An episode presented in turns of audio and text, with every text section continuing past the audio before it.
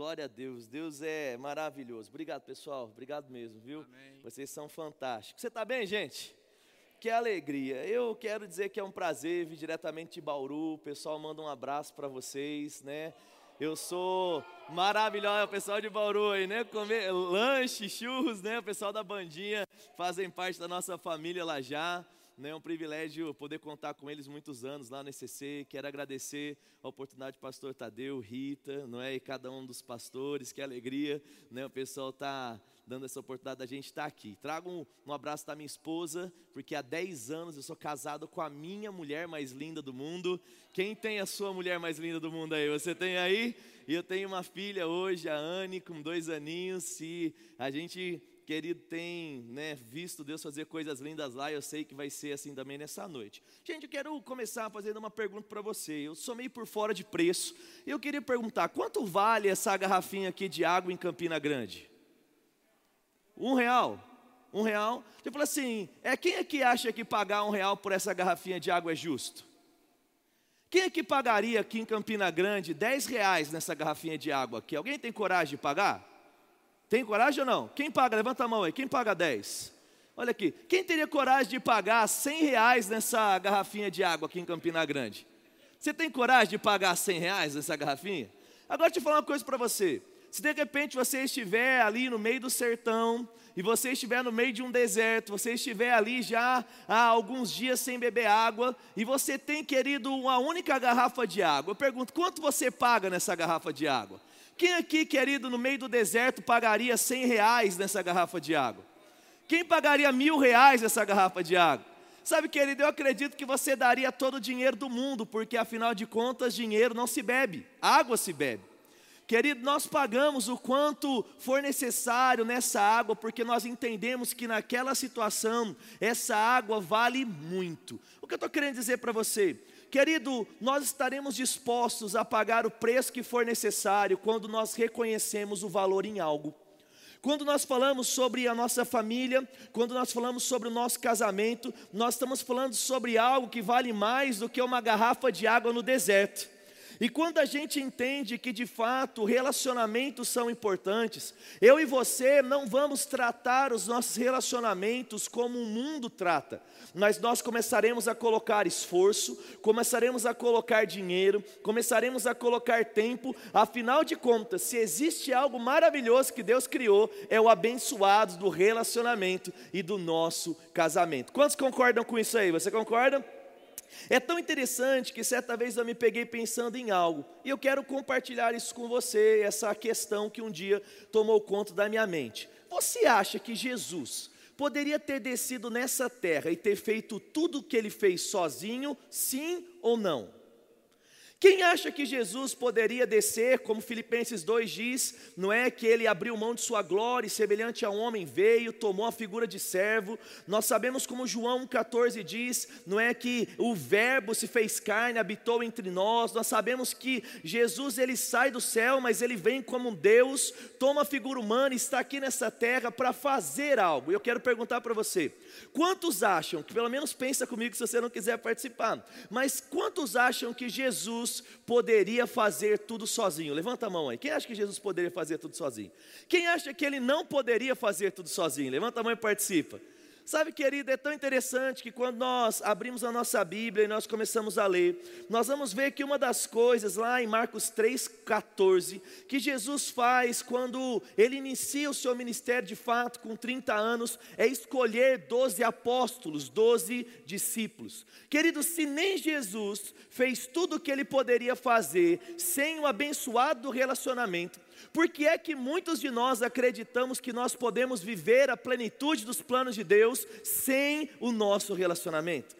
Desde Gênesis, quando nós lemos, Deus olha para o homem e ele diz: Não é bom que o homem esteja só. Querido, Deus te criou para uma vida linda, e essa vida linda, ela só vai acontecer quando eu e você entendemos a importância dos relacionamentos e começamos a nos esforçar para criar bons relacionamentos com pessoas, com os irmãos, dentro do ambiente de trabalho, mas principalmente com o nosso cônjuge dentro da nossa casa. E eu queria que você abrisse sua Bíblia comigo, lá em Gênesis capítulo de número 11, versículo de número 5. Aleluia. Relacionamentos, queridos, são poderosos. Eu quero lembrar você nessa noite, porque o mundo tem dito que relacionamento não é importante. O mundo tem dito que casar já não está mais em moda. Mas deixa eu falar algo para você: onde existe um casamento bem-sucedido, existe algo poderoso, existe algo sobrenatural. E aqui em Gênesis 11:5, nós temos, querido, um momento onde nós podemos contemplar o poder da unidade. E ele diz assim em Gênesis 11:5: e desceu o Senhor para ver a cidade e a torre que edificavam os filhos dos homens. E disse o Senhor: Eis que o povo é um, e todos têm uma só língua. E então começaram a agir, e por causa disso, nada lhes será impossível do que pensarem em fazer. Olha que coisa interessante. De repente nós temos o homem, e aqui nós sabemos que é a passagem da Torre de Babel, né? posteriormente as línguas serão confundidas. Mas o que eu quero chamar a sua atenção é esse comentário que a Trindade possui. Nós temos de repente Deus olhando para o homem e Deus ele diz assim: precisamos fazer alguma coisa, porque quando eles estão unidos em um propósito, quando eles têm um relacionamento que flui, quando eles estão não dividindo forças, mas somando forças, tudo o que eles forem fazer, eles vão conseguir. Querido, quando nós conseguimos construir um casamento, e eu digo construir, porque casamento não se compra no supermercado. Seria tão bom, na é verdade, se a gente chegasse naquela segunda fileira, na terceira prateleira, logo após da picanha, porque eu acredito que casamento é tão bom quanto uma boa picanha. Quantos podem aferir isso comigo aí? Amém? Eu acredito que se você chegasse ali, querido, e pudesse falar, eu quero esse casamento e levar esse bom casamento para casa, seria muito bom. Mas um bom casamento, um bom relacionamento não se compra, se constrói. E sabe o que é interessante? Nós estamos construindo aqui, lendo esse texto, e disso que eu estou falando para você, que o casamento, o relacionamento é algo muito, mas muito poderoso. Deus disse: eles podem tudo por causa da unidade, eles podem tudo porque eles estão juntos. Salmo 133 diz que onde existe unidade, o Senhor ordena a bênção. Às vezes nós trazemos esse texto apenas para um ambiente de trabalho, de igreja, mas eu posso aplicar isso num casamento, onde onde existe um relacionamento que não passa por divisão, mas por unidade, um relacionamento onde existe cumplicidade, Deus vai ordenar a bênção naquele lugar. Querido, casar é bom demais, se relacionar é bom demais, e essas coisas, segundo aquilo que a Bíblia diz, é muito, mas muito poderoso. Uma vez que você entende que um relacionamento, querido, é poderoso, eu pergunto para você: será que ele vale um real ou ele vale um milhão? Uma vez, querido, que nós paramos de olhar para relacionamentos como uma mísera garrafa de água simples, que só aqui na minha mão eu tenho duas, quando nós entendemos o real valor das nossas associações, principalmente do nosso matrimônio, nós vamos estar dispostos, querido, a fazer o que nós precisamos fazer para construir o que nós temos que construir. O que eu estou querendo dizer para você? Querido, o relacionamento ele é algo muito poderoso, mas na mesma medida que ele é poderoso, ele também é muito desafiador. E exatamente aqui que a gente tem um grande problema, por quê? Porque quando nós esquecemos do valor, da importância, do quão bom é um relacionamento, nós não vamos fazer aquilo que nós precisamos fazer. Querido, quem acha aqui que caminhar às 5 horas da manhã é algo muito difícil de fazer? Levanta a mão aí. Quem acha que é muito difícil? Principalmente nesse friozinho de Campina Grande, né? Hoje de manhã chovendo. Eu acredito que aqueles que já têm esse hábito devem ter olhado e falado: hum, que garoinha gostosa, eu vou ficar aqui em casa, eu vou ficar aqui deitado. Gente, ninguém gosta de acordar às 5 horas da manhã para correr e caminhar no frio. Sabe, muitos de nós gostamos do quê? Do podrão. Você sabe o que é podrão ou não? É aquele lanche que é feito na chapa, que tem até o tempero do suor do chapeiro. Sabe qual é ou não?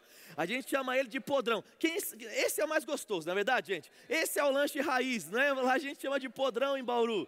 Né? Filho, a gente gosta da pizza, a gente gosta da picanha, a gente gosta do podrão, a gente não gosta do brócoli e a gente não gosta de caminhar. Mas basta uma visita no cardiologista para mudar o nosso hábito. Vou falar de novo para você. Você está levando a sua vida de um jeito, aí você está lá, não é? Comendo tudo e você está só fazendo as coisas. Aí chega uma hora que uma visita, uma simples visita ao cardiologista, tem o poder de te fazer acordar 5 horas da manhã, parar de comer determinadas coisas. Por quê? Porque o cardiologista é um cara muito legal? Não. É porque ele começa a mostrar para você que ou você muda ou você morre. E quando, querido, é a sua vida que está em jogo, você começa a estar disposto a ter atitudes que antes você não estava disposto. Você que é mais esperto já entendeu, querido, onde eu quero chegar. Querido, assim como você está disposto para fazer qualquer coisa quanto à sua vida, você precisa estar disposto a fazer qualquer coisa quanto ao seu casamento, porque tão importante quanto a sua vida é, o seu casamento é. Tão poderoso, querido, é, é o casamento que Deus criou. Então eu quero te encorajar aqui nessa noite, querido. Vamos lutar por aquilo que Deus criou. Vamos lutar para viver a plenitude daquilo que Deus fala que é bom. Se você abrir sua Bíblia comigo em Eclesiastes capítulo 4, no versículo de número 9, um texto que você sabe decor já, você sabe mais do que eu, porque tem gente que é, mais, é, é casada há mais tempo do que eu aqui, na verdade. Eclesiastes 4, 9, você já fez ECC, talvez, já leu esse texto lá no ECC. E eu só posso falar disso do ECC, porque se eu contar qualquer coisa a mais, o Tadeu a Rita me pega pelo colarinho. Não é assim, né? Eu tenho que tomar cuidado, às vezes, para não contar as coisas do ECC, gente, porque às vezes fico com vontade. No Eclesiastes 4,9 diz assim: ó, é melhor serem dois do que um. Você pode repetir isso comigo? Fala assim: ó, é melhor serem dois do que um. Querido, quem está falando isso? Deus. A Bíblia está dizendo. E aí o que eu prefiro acreditar? Naquilo que os meus sentimentos dizem? Naquilo que o mundo prega ou naquilo que a palavra diz? É óbvio que eu vou acreditar naquilo que a palavra diz. E se Deus diz que é melhor serem dois do que um, eu vou trabalhar para ser dois e não um, porque eu quero viver o melhor de Deus. E aí que a gente tem um grande problema. Por quê? Todas as vezes que nós falamos sobre unidade, todas as vezes que nós falamos sobre relacionamento, todas as vezes que nós falamos sobre ser dois, nós estamos falando sobre atrito. Eu lembro de uma vez que eu fui fazer aconselhamento, eu já estou há 10 anos pastoreando, não é? O Verbo Jardim Vitória, lá em Bauru, com 24 anos eu assumi a igreja, né? E desde então Deus tem feito coisas lindas naquele lugar. Quando você for em Bauru, vão lá com a gente conhecer a igreja, conhecer o Hahaha, o projeto social, vai ser um prazer receber você lá. E eu lembro que uma das vezes que eu fui dar um aconselhamento, teve um casal que sentou diante de mim e ele disse assim: Pastor, eu não sei o que está acontecendo. O meu casamento não está indo bem, as coisas não estão muito legais, e eu não entendo porque é, é nós estamos há quase 10 anos juntos e nós nunca brigamos. Aí eu olhei para eles e falei assim: eu sei qual é o problema de vocês. Vocês estão conhecendo o que é casamento só agora. vocês até aqui certamente não foram transparentes. Certamente, talvez você, esposa, nunca falou que você sentiu para o marido, e você, marido, nunca falou que você sentiu para a esposa. Talvez vocês nunca tiveram um diálogo, uma amizade, porque, meu irmão, não existe casamento sem atrito. Que isso, pastor? Que coisa louca! Eu quero que você abra comigo Provérbios 27, 17. Vai lá. O que é que eu estou querendo falar para as pessoas? Não case, não. Eu estou falando para você que apesar das coisas, vale a pena casar. Amém? Só que eu não estou querendo te enganar, querido. Eu estou querendo mostrar que é algo poderoso e que vale a pena vencer as adversidades. Casamento não é aquilo que a gente, querido, encontra pronto, nós construímos. Provérbios 27, 17, você está lá comigo? E ele diz assim: ó, como ferro com ferro se afia, assim um homem afia o rosto do seu próximo, ou do seu amigo, em algumas traduções. Olha que interessante o que a Bíblia está dizendo. Todas as vezes que nós temos duas pessoas próximas, nós vamos ter o que? Atrito. Como é que uma faca ela fica mais afiada? Quando você pega um ferro, um metal que tem uma dureza maior, não é? E aí você começa a desbastar aquela faca, ao ponto de criar um fio para que ela possa cortar a carne ou o que você quiser de uma forma mais fácil. Olha que interessante, o atrito ele não vem para te destruir, o atrito ele vem para te deixar melhor. Eu vou falar de novo para você. Querido, atritos fazem parte da relação, e quando você aprende a lidar com cada um desses atritos, ao invés deles destruírem a sua relação, eles produzem uma relação maior, uma relação melhor, uma reação, uma relação mais madura. Porque, querido, casamento que não tem atrito é só o casamento do filme do Walt Disney. Amém, amém. Casamento, querido, que a esposa acorda com o cabelo penteado, maquiada e sem mau hálito, é só nos filmes. É ou não é? Casamento, querido, que o homem acorda também com o cabelo arrumado, tem sempre a barriga tanquinho, está sempre disposto a fazer tudo, querido. Normalmente não é na vida real, ou seja, existem desafios, mas deixa eu falar uma coisa para você, querido: existe graça e favor sobre as nossas vidas para vencermos cada desafio, e a cada desafio vencido, nós vamos construir uma relação maior e melhor, nós vamos criar uma cumplicidade, até que nós estaremos tão juntos, tão ligados, que nós seremos como o povo na Torre de Babel, que não existirá empecilho para tudo aquilo que nós sonhamos. Aleluia, diga comigo, um casamento unido. Fala assim, transforma o impossível impossível. Querido, quer ver uma coisa? Quem aqui antes de casar era um quebrado? Levanta a mão aí, quem era quebrado? Meu irmão, olha aqui, o Policarpo, pastor Policarpo. Irmão, eu falo para você que antes de casar eu não tinha nada. antes de casar eu não tinha nada no meu nome. Eu não tinha um carro, eu não tinha uma moto, eu não tinha uma casa, eu não tinha nada. Mas um dia eu encontrei, querido, a mulher mais linda do meu mundo. Você tem a sua mulher mais linda, o seu marido mais lindo, eu encontrei a minha. E nós decidimos falar sim para um outro, um para o outro. E sabe o que aconteceu, querido? Aquele menino que era quebrado, agora tinha um teto para morar. Aí ele já tinha uma moto para fazer compra. Tinha que era muito difícil na época, porque colocava sacolinhas no braço, ficava tudo roxo, porque era o único jeito de fazer. Mas daqui a pouco, aquele casamento que foi crescendo e vencendo os desafios, adquiriu um carro. Oh, aleluia! E aí agora esse casamento já tem um filho, uma filha na realidade. E dessa uma coisa para você, queridos. Aquilo que eu era, quando eu lembro do meu passado, querido, é algo infinitamente pior daquilo que eu vivo hoje, porque casar, relacionamento, é algo poderoso, independente dos desafios. E aí, de fato, eu chego onde eu quero aqui com você nessa noite.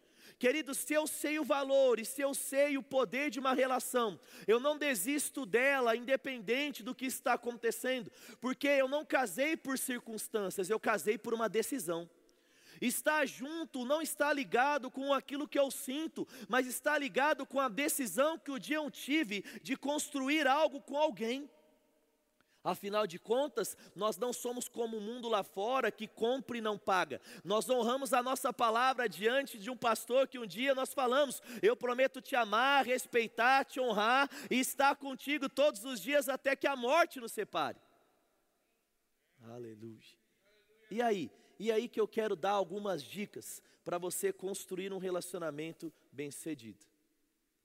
E a primeira dica que eu quero dar para você, querido, viver uma relação melhor presta atenção, é pare de ser chato. Vou falar de novo para você.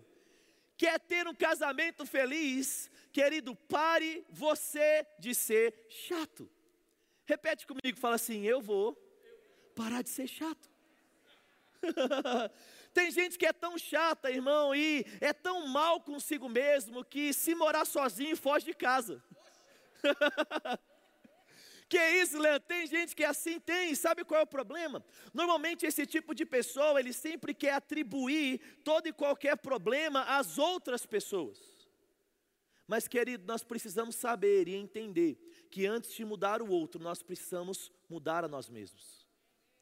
Sabe, querido, um relacionamento fala sobre pessoas que o tempo todo estão dispostas, querido, a abrir mão de coisas o tempo todo estão analisando a si mesmo e estão melhorando coisas.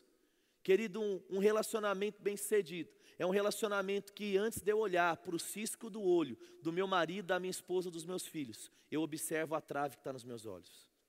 E eu queria que você abrisse sua Bíblia comigo em Lucas capítulo de número 6. Vai lá comigo. Lucas capítulo de número 6. No verso de número 41, acho que eu peguei muito pesado, né? Deixa eu beber uma água aqui. Aleluia. Quem aqui já foi chato um dia e não é mais? Quem? Tem alguém que já. Oh, glória a Deus, olha aí. Como a palavra transforma. Lucas 6,41 ele diz assim: Por que procura o argueiro no olho do teu irmão, ou o cisco no olho do teu irmão, e não repara a trave que está no teu próprio olho? Ou como pode dizer ao seu irmão: Irmão, deixe-me tirar o cisco do teu olho, não vendo tu mesmo a trave que está no seu? Hipócrita, tira primeiro a trave do seu olho, e então estará enxergando bem para tirar o cisco do olho do seu irmão. E aí eu quero falar uma coisa aqui que eu acho que é muito interessante. Esposa, se você quer, ser, quer ter um bom marido, seja uma boa esposa. A maioria das pessoas, elas têm tentado construir relações, querido, de uma forma reativa. Mas nós não podemos viver de uma forma reativa. Querido, tudo aquilo que é construído segundo a luz da palavra vai exigir de nós uma intencionalidade, a agir quando nós ainda não estamos vendo uma ação correspondente do outro lado. O que é fé? Fé é o firme fundamento das coisas que se espera, é a certeza daquilo que não se vê. Você, querido, primeiro coloca o pé e aí depois você vê as coisas acontecendo. Você não espera a estrada aparecer, você não espera as circunstâncias circunstâncias se dobrarem, você, porque crê, você começa agora a andar. A Bíblia diz em Atos 20, 35 que mais bem-aventurado é dar do que receber. Querido, se eu espero a mudança do meu cônjuge para mudar aquilo que eu preciso, eu estou fadando o meu casamento ao fracasso, porque muitas vezes a mudança do meu parceiro está diretamente ligado às minhas atitudes e às minhas mudanças. Amém, amém. Aleluia. Pastor, mas você não conhece o meu marido.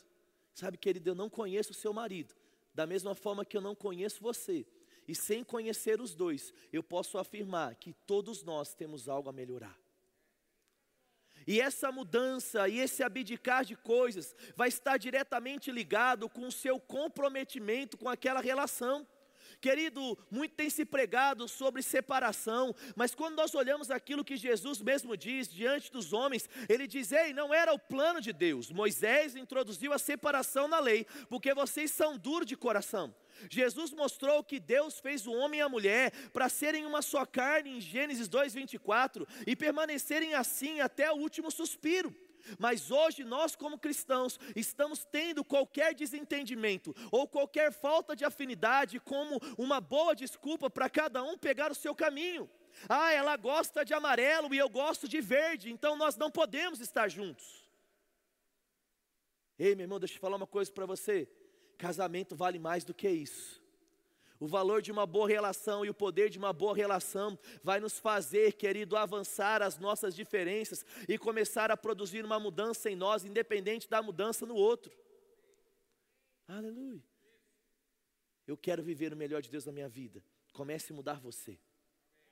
Independente da mudança do outro, comece a receber cada palavra, comece a receber cada instrução, comece a mudar, comece a transformar. E agora, uma vez que você está mudando, você vai estar ministrando coisas, lançando sementes através de palavras, através de atitude na vida da outra pessoa. Querido Deus, fala uma coisa para você: não existe nenhuma semente que ela seja lançada à luz da palavra que não produza.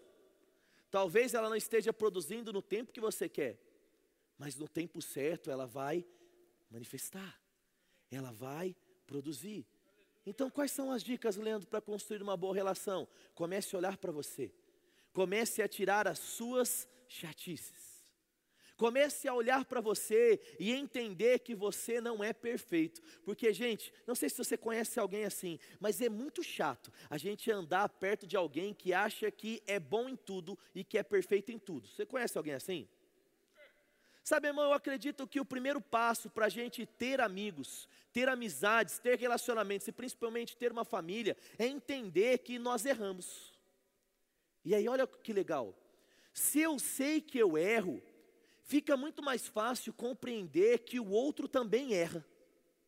Afinal de contas, a Bíblia diz que a vereda do justo é como a luz da aurora que brilha cada dia mais, até ser dia perfeito. Ou seja, querido, se um dia vai ser dia perfeito e brilha cada dia mais, é porque ainda não é perfeito, é porque ainda existe algo que pode ser melhorado. Onde eu estou querendo chegar? Querido, quando você entende que você tem algo a melhorar, você não vai tratar com tanto rigor o erro do seu cônjuge.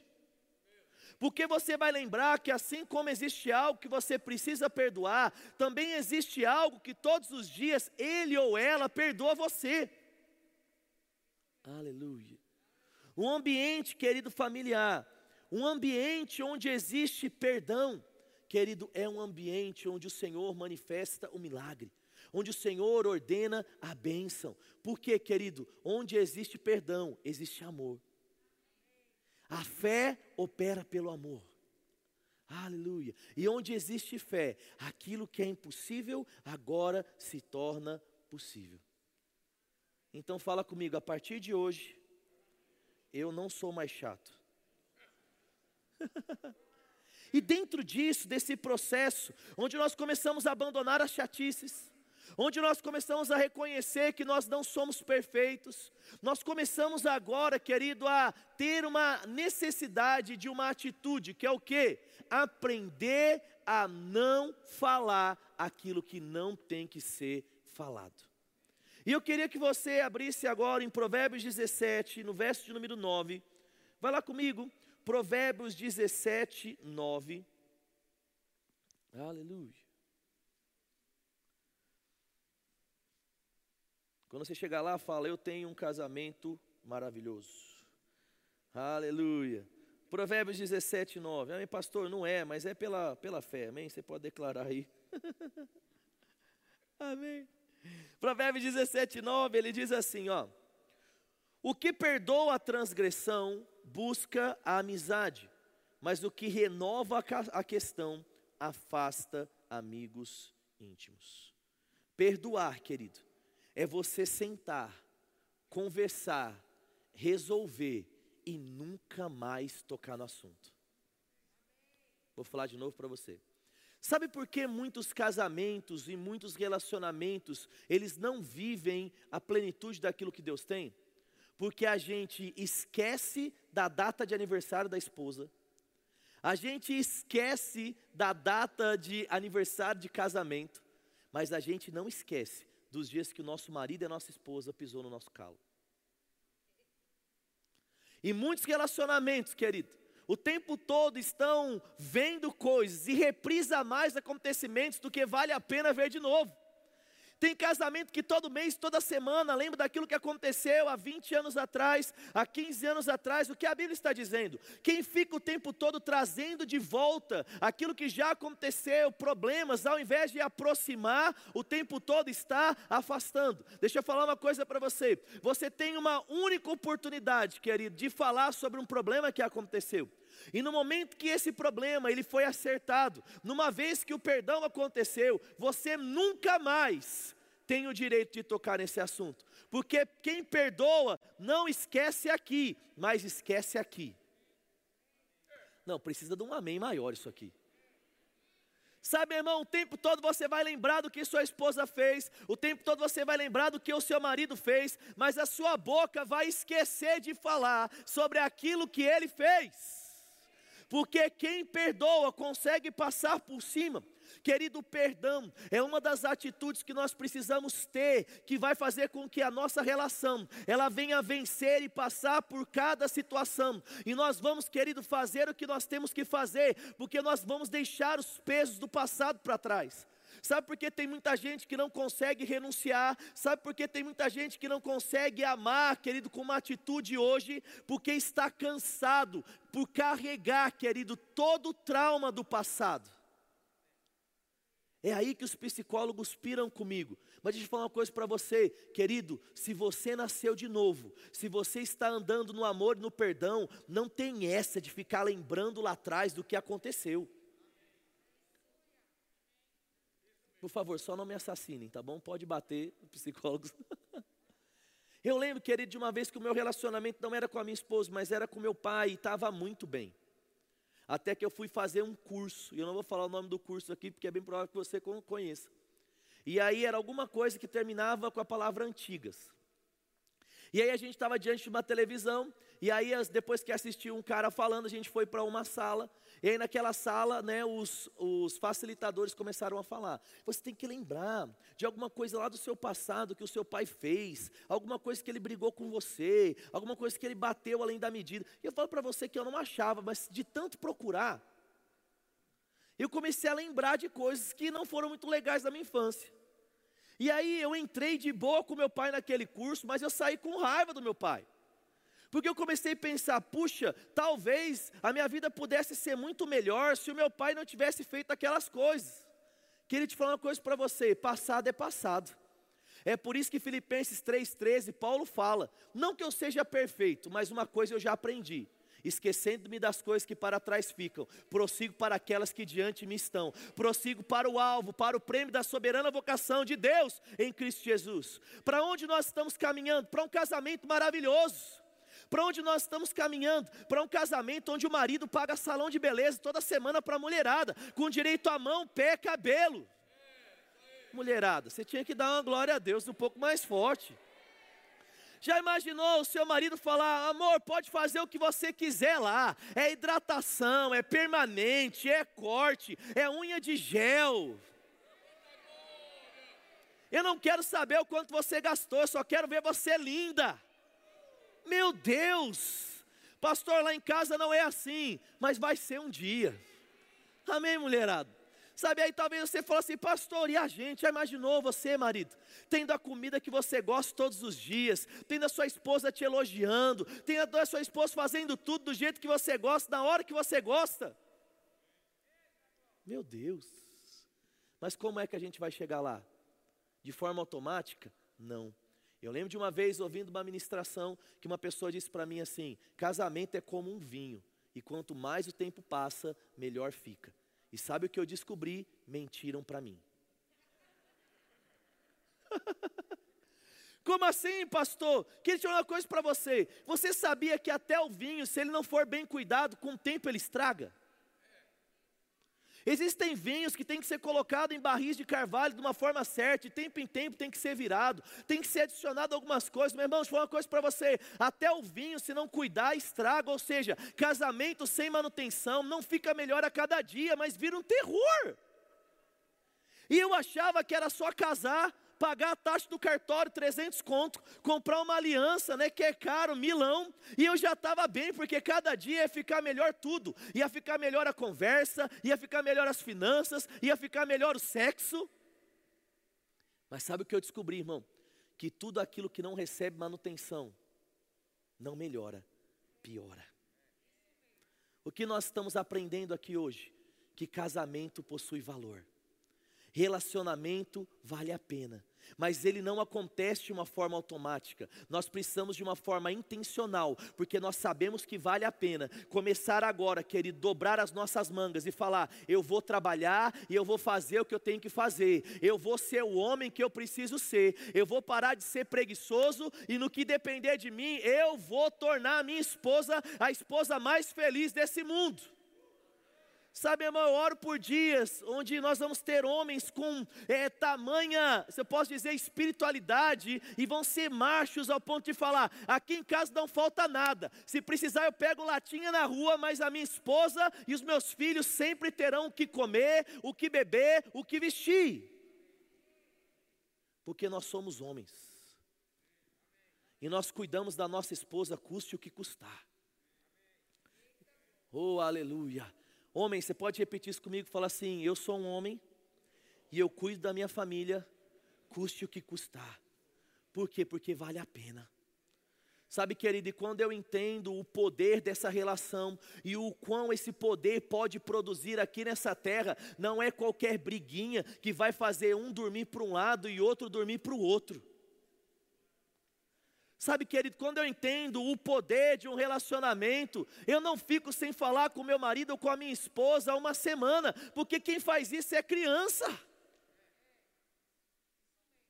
E deixa eu contar uma coisa para você: se existe algo, querido, que o tempo não faz, é solucionar problema. E tem muita gente que fala assim: não, isso o tempo vai tratar, querido, o tempo não trata coisas, diálogo trata coisas. Então eu falei, deixa de ser chato, entende que você não é perfeito, comece a trabalhar de uma forma intencional para a sua relação. E agora, querido, tenha o seu cônjuge, tenha o seu marido e a sua esposa como seu melhor amigo, como a sua melhor esposa, como aquele que você passa mais tempo conversando e compartilhando sobre tudo. Aleluia. Quando, querido, nós falamos sobre unidade bíblica, e tem um texto que nosso querido pastor Bud sempre lia no início das conferências, que era 1 Coríntios 1,10. E ali fala sobre a essência da unidade. E diz: Eu rogo para que vocês falem a mesma coisa, para que vocês tenham a mesma disposição, para que vocês estejam caminhando no mesmo compasso. Irmão, como é que eu posso caminhar na mesma direção do meu cônjuge se eu não sei qual é o sonho, qual é aquilo que está passando ou não no coração dele? Deixa eu falar uma coisa para você, ver se tem uma tarefinha de casa para fazer essa semana. Você precisa saber, quer ver? Deixa eu dar um, olha aqui, deixa eu dar um exemplo para você antes da gente avançar nisso aqui. Imagine algo comigo. Imagina que eu vou te dar o meu cartão de crédito que não tem limite, tá bom? Eu vou te dar o meu cartão de crédito que é ilimitado. Você consegue imaginar isso agora? Sim ou não? Não, irmão, imagina comigo, porque eu não tenho esse cartão, então eu preciso que você una sua fé comigo. Né? Então, crê comigo. Então imagina que eu vou te dar um cartão, tá aqui. Quer ver? Na realidade, vamos pegar aqui, ó. Tem até meu cartão aqui. Ele não é um cartão ilimitado ainda, né? Mas mais para frente vai se tornar. Então imagina que eu te dou aqui o meu cartão de crédito. E você pode comprar um presente para o seu cônjuge, o presente que você quiser, e você pode gastar o quanto você quiser. Você não vai pagar, eu estou te dando. Estou te dando o meu cartão de crédito para você comprar um presente para o seu cônjuge, o que você quiser. A pergunta é: quanto tempo você demoraria para comprar esse presente? Cinco minutos? Dez minutos? Imagine que você está dentro de um shopping. Quanto tempo você gasta? Sabe, querido, talvez você pudesse comprar um presente bem rápido, mas talvez você não compraria o presente certo. Eu lembro de uma vez que eu estava tudo empolgado e eu comprei um tablet para minha esposa. E eu corri atrás e eu queria comprar um tablet da Samsung, aquele negócio. Você vê, foi um tempão, foi logo no início do casamento. E aí eu fui e eu comprei para ela o tablet que eu queria. Porque se tem algo que me dá alegria, querida, é dar para minha esposa coisas para ela antes de dar para mim. Eu dei para ela o tablet que eu queria. E aí eu, eu, antes, eu cheguei mais cedo de casa e eu coloquei assim em cima da mesa o tablet e eu só fiquei esperando. Coloquei um bombonzinho, ouro branco, porque é o melhor chocolate que tem para mim, é o ouro branco, coloquei. E aí eu só fiquei esperando ela chegar. Aí a hora que ela chegou, ela, nossa amor, presente. Aí eu falei, é amor, para você, eu te amo, né? Parabéns, feliz dia dos namorados, era dia dos namorados. Aí ela pegou, ela abriu a caixinha, e aí ela, amor, eu falei, o quê? Cadê o cartão? Irmão, eu fiquei louco. Eu falei, você tem chocolate. Você tem um tablet de 700 reais na sua mão e você está perguntando para mim de um pedaço de papel escrito algumas palavras é, cheias de açúcar e um eu te amo no final? Aí ela virou para mim e falou assim: amor, deixa eu te ensinar uma coisa. Melhor do que o tablet para mim é um cartão. Meu irmão, o meu sentimento ficou dividido. Por um lado eu estava com raiva porque eu tinha corrido atrás daquele tablet, mas por outro lado eu falei, agora eu posso dar presente sem gastar. Olha aí, irmão. Aí eu falei assim: tá pronto. Agora, como que eu dou presente para minha esposa? Eu não vou no mais caro. Agora, querido, eu compro algo que eu sei que ela vai querer. Por quê? Porque eu fico atento aos sinais. Eu sei qual é o sapato que ela está querendo. Eu sei qual é a bolsa que ela está querendo. Eu sei qual é o brinco que ela está querendo. Querido, mas sobretudo, eu sei como fazer um cartão que ela vai ficar apaixonada. E eu pergunto para você: você sabe o que a sua esposa está querendo? Você sabe o que o seu marido está querendo? Talvez muito de, muitos de nós aqui iríamos comprar coisas, mas sabe o que acontece? Muitos iriam comprar algo errado, porque não tem compartilhado sonhos, não tem dedicado de fato atenção. Ei, querido, que você saia daqui nessa noite em um novo nível, em um novo tempo na sua relação, onde você vai viver para proporcionar o melhor para o seu cônjuge. Sabe, marido, começa a perguntar para sua esposa: mulher, o que te faz feliz? Se hoje você pudesse viajar, para onde você gostaria de ir? Nós maridos temos que saber, querido, dos sonhos das, das nossas esposas. Assim também, hum, vocês esposos, vai falar nós esposos, mas vai ficar feio, né? Vocês esposos, precisam saber aquilo que está no coração dos maridos. Nós precisamos compartilhar, querido. Porque quando nós começamos a compartilhar de sonhos, de sentimentos, nós vamos começando a ficar mais juntos. E o que acontece? Como a mesma Bíblia diz, vai ser como um cordão de três dobras. Sabe, querido, que vai ser você completamente ligado com a sua esposa, com o seu marido, mais Deus, e você vai estar forte. Sabe, como nós vimos aqui, é melhor ser dois do que um. E querido, onde existe diálogo, existe unidade. Onde existe essa transparência, essa parceria, existe um poder, querido, para um auxiliar o outro, realizar o sonho do outro, para irmos além. E sabe o que é legal? Esse algo que Deus faz é tão poderoso na sua casa que não para na sua casa. Agora começa a transbordar, porque quando você tem uma família feliz, agora você pode tornar outras famílias felizes. Quando você tem um casamento onde o marido cuida da esposa, agora você serve de referência para outros homens que eu ia falar, usar a palavra ah, frouxo aqui é, é besteira ou não? Não. Homens frouxos, fracos. Sabe, aí a esposa fala assim: ó, olha para o Tadeu lá, que o Tadeu é um homem de verdade. Amém, amém. Aí vai chegar o outro, aí o marido vai virar para a esposa e falar assim: ó, é só copiar a Joana, é só copiar a Rita, que ela é uma mulher de verdade. Sabe, querido, nós não vamos ter apenas um farol no nosso logo, mas nós vamos ser, querido, como um luzeiro e um farol de famílias fortes levantando nesses dias, e a Paraíba vai entender que casar é bom demais. A Paraíba vai entender, querido, que existe um poder transformador e realizador, um, um poder de avançar. Quando nós entendemos o propósito, o valor de uma relação, começamos a trabalhar para fazer aquilo que nós temos que fazer, querido, e construímos relacionamentos fortes. Então, deixa eu resumir com você, querido, Deus planejou o relacionamento. O relacionamento é algo poderoso e é por isso que vale a pena, independente das dificuldades.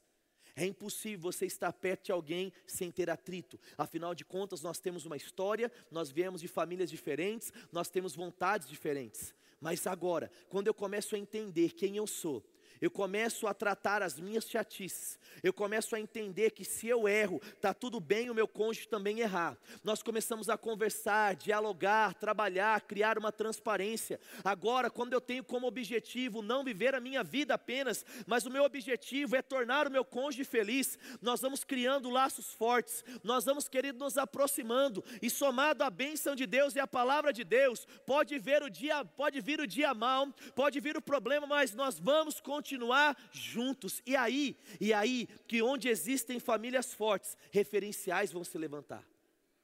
E aí que a luz vai brilhar, e aí que nós seremos luz do mundo e sal da terra, não como pessoas individuais, mas dentro da nossa família, marido sendo querido uma fonte de fortalecimento, de inspiração para a esposa, e a esposa sendo uma fonte de fortalecimento para o marido. E assim nós vamos viver o melhor do Senhor. E o que eu tenho para dizer para você, querido, eu não sei como o seu casamento está, eu não sei como o seu relacionamento está, mas eu quero dizer para você que sempre dá para melhorar, sempre dá para consertar. E a primeira coisa que você precisa fazer é olhar para dentro e pensar: o que eu estou fazendo que está deixando o meu relacionamento ruim? Se você sair daqui decidido a mudar, a Bíblia diz, querido, em Hebreus 4, que nós podemos chegar ante ao trono da graça. E nós vamos encontrar graça e misericórdia em ocasião oportuna.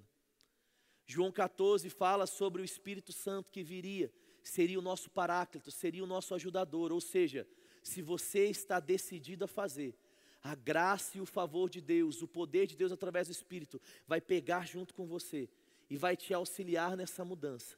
E você vai perceber que amanhã o seu casamento já vai estar melhor do que hoje. E depois da manhã já vai estar um pouquinho melhor. E a cada passo, a cada renúncia, a cada ato intencional para produzir essa relação que nós estamos fazendo, você vai estar mais perto de viver a plenitude daquilo que Deus tem. E você vai descobrir, querido, o que de fato Deus planejou para aquilo que se chama casamento. Eu queria que você fechasse seus olhos comigo. Você pode fazer isso? Eu queria te dar a oportunidade de firmar com você mas também com Deus, querido, um compromisso nessa noite. Eu queria que você fizesse uma oração no seu lugar, firmando o compromisso de ser alguém que vai trabalhar com intensidade para melhorar a sua relação. Eu brinquei falando que a gente precisa parar de, ser chato, mas existem coisas, querido, que nós precisamos abandonar e que para você pode ser algo normal, mas se faz mal para o seu cônjuge, já não pode existir mais na relação. E eu queria que você falasse para Deus nesse momento, dissesse: Deus, eu quero mudar. Eu quero sair daqui abandonando coisas. Eu quero sair daqui mudando hábitos, mudando atitudes. Eu quero sair daqui, Pai, trabalhando para que a minha relação, independente se você acabou de casar ou se você tem 50 anos de relacionamento, sempre existe algo que você pode mudar e você pode se comprometer nessa noite. Diga para ele, fala, Pai, eu decido fazer diferente hoje. Fala, o meu projeto de vida vai ser todos os dias tornar o meu marido mais feliz. O meu projeto de vida vai ser tornar a minha esposa a mulher mais feliz e realizada desse mundo. Se você ainda tem filhos, fala para Deus, fala, eu vou aliviar os fardos do meu cônjuge na criação dos nossos filhos. Pai, eu oro juntamente com cada um dos meus irmãos nessa noite. E eu sei, Pai, que existe muito, mas muito poder que pode se manifestar quando nós construímos uma relação bíblica. E eu oro para que a graça do Senhor, Pai, acompanhe a vida de cada um dos meus irmãos. Eu oro para que de fato, ao fazer aquilo que nós estamos aprendendo que nós precisamos fazer, a graça e o favor se manifeste, os frutos venham e toda a bênção que o Senhor, Pai, deseja manifestar, Pai, seja ela financeira, seja nos sentimentos, Pai, em todas as áreas, eu declaro que elas vão acontecer. Eu oro por relacionamentos, Pai, não ficando bom de uma forma automática, mas por causa das decisões que cada um, Pai, está tomando hoje de abandonar os pecados, abandonar aquilo que é errado, abandonar as chatices atitudes de fé que vão produzir sementes, que produzirão frutos e assim transformarão relações. Eu oro mesmo, Pai, por casamentos, por relacionamentos de namoro, noivado, sendo totalmente transformados a partir dessa noite, no nome de Jesus. Amém.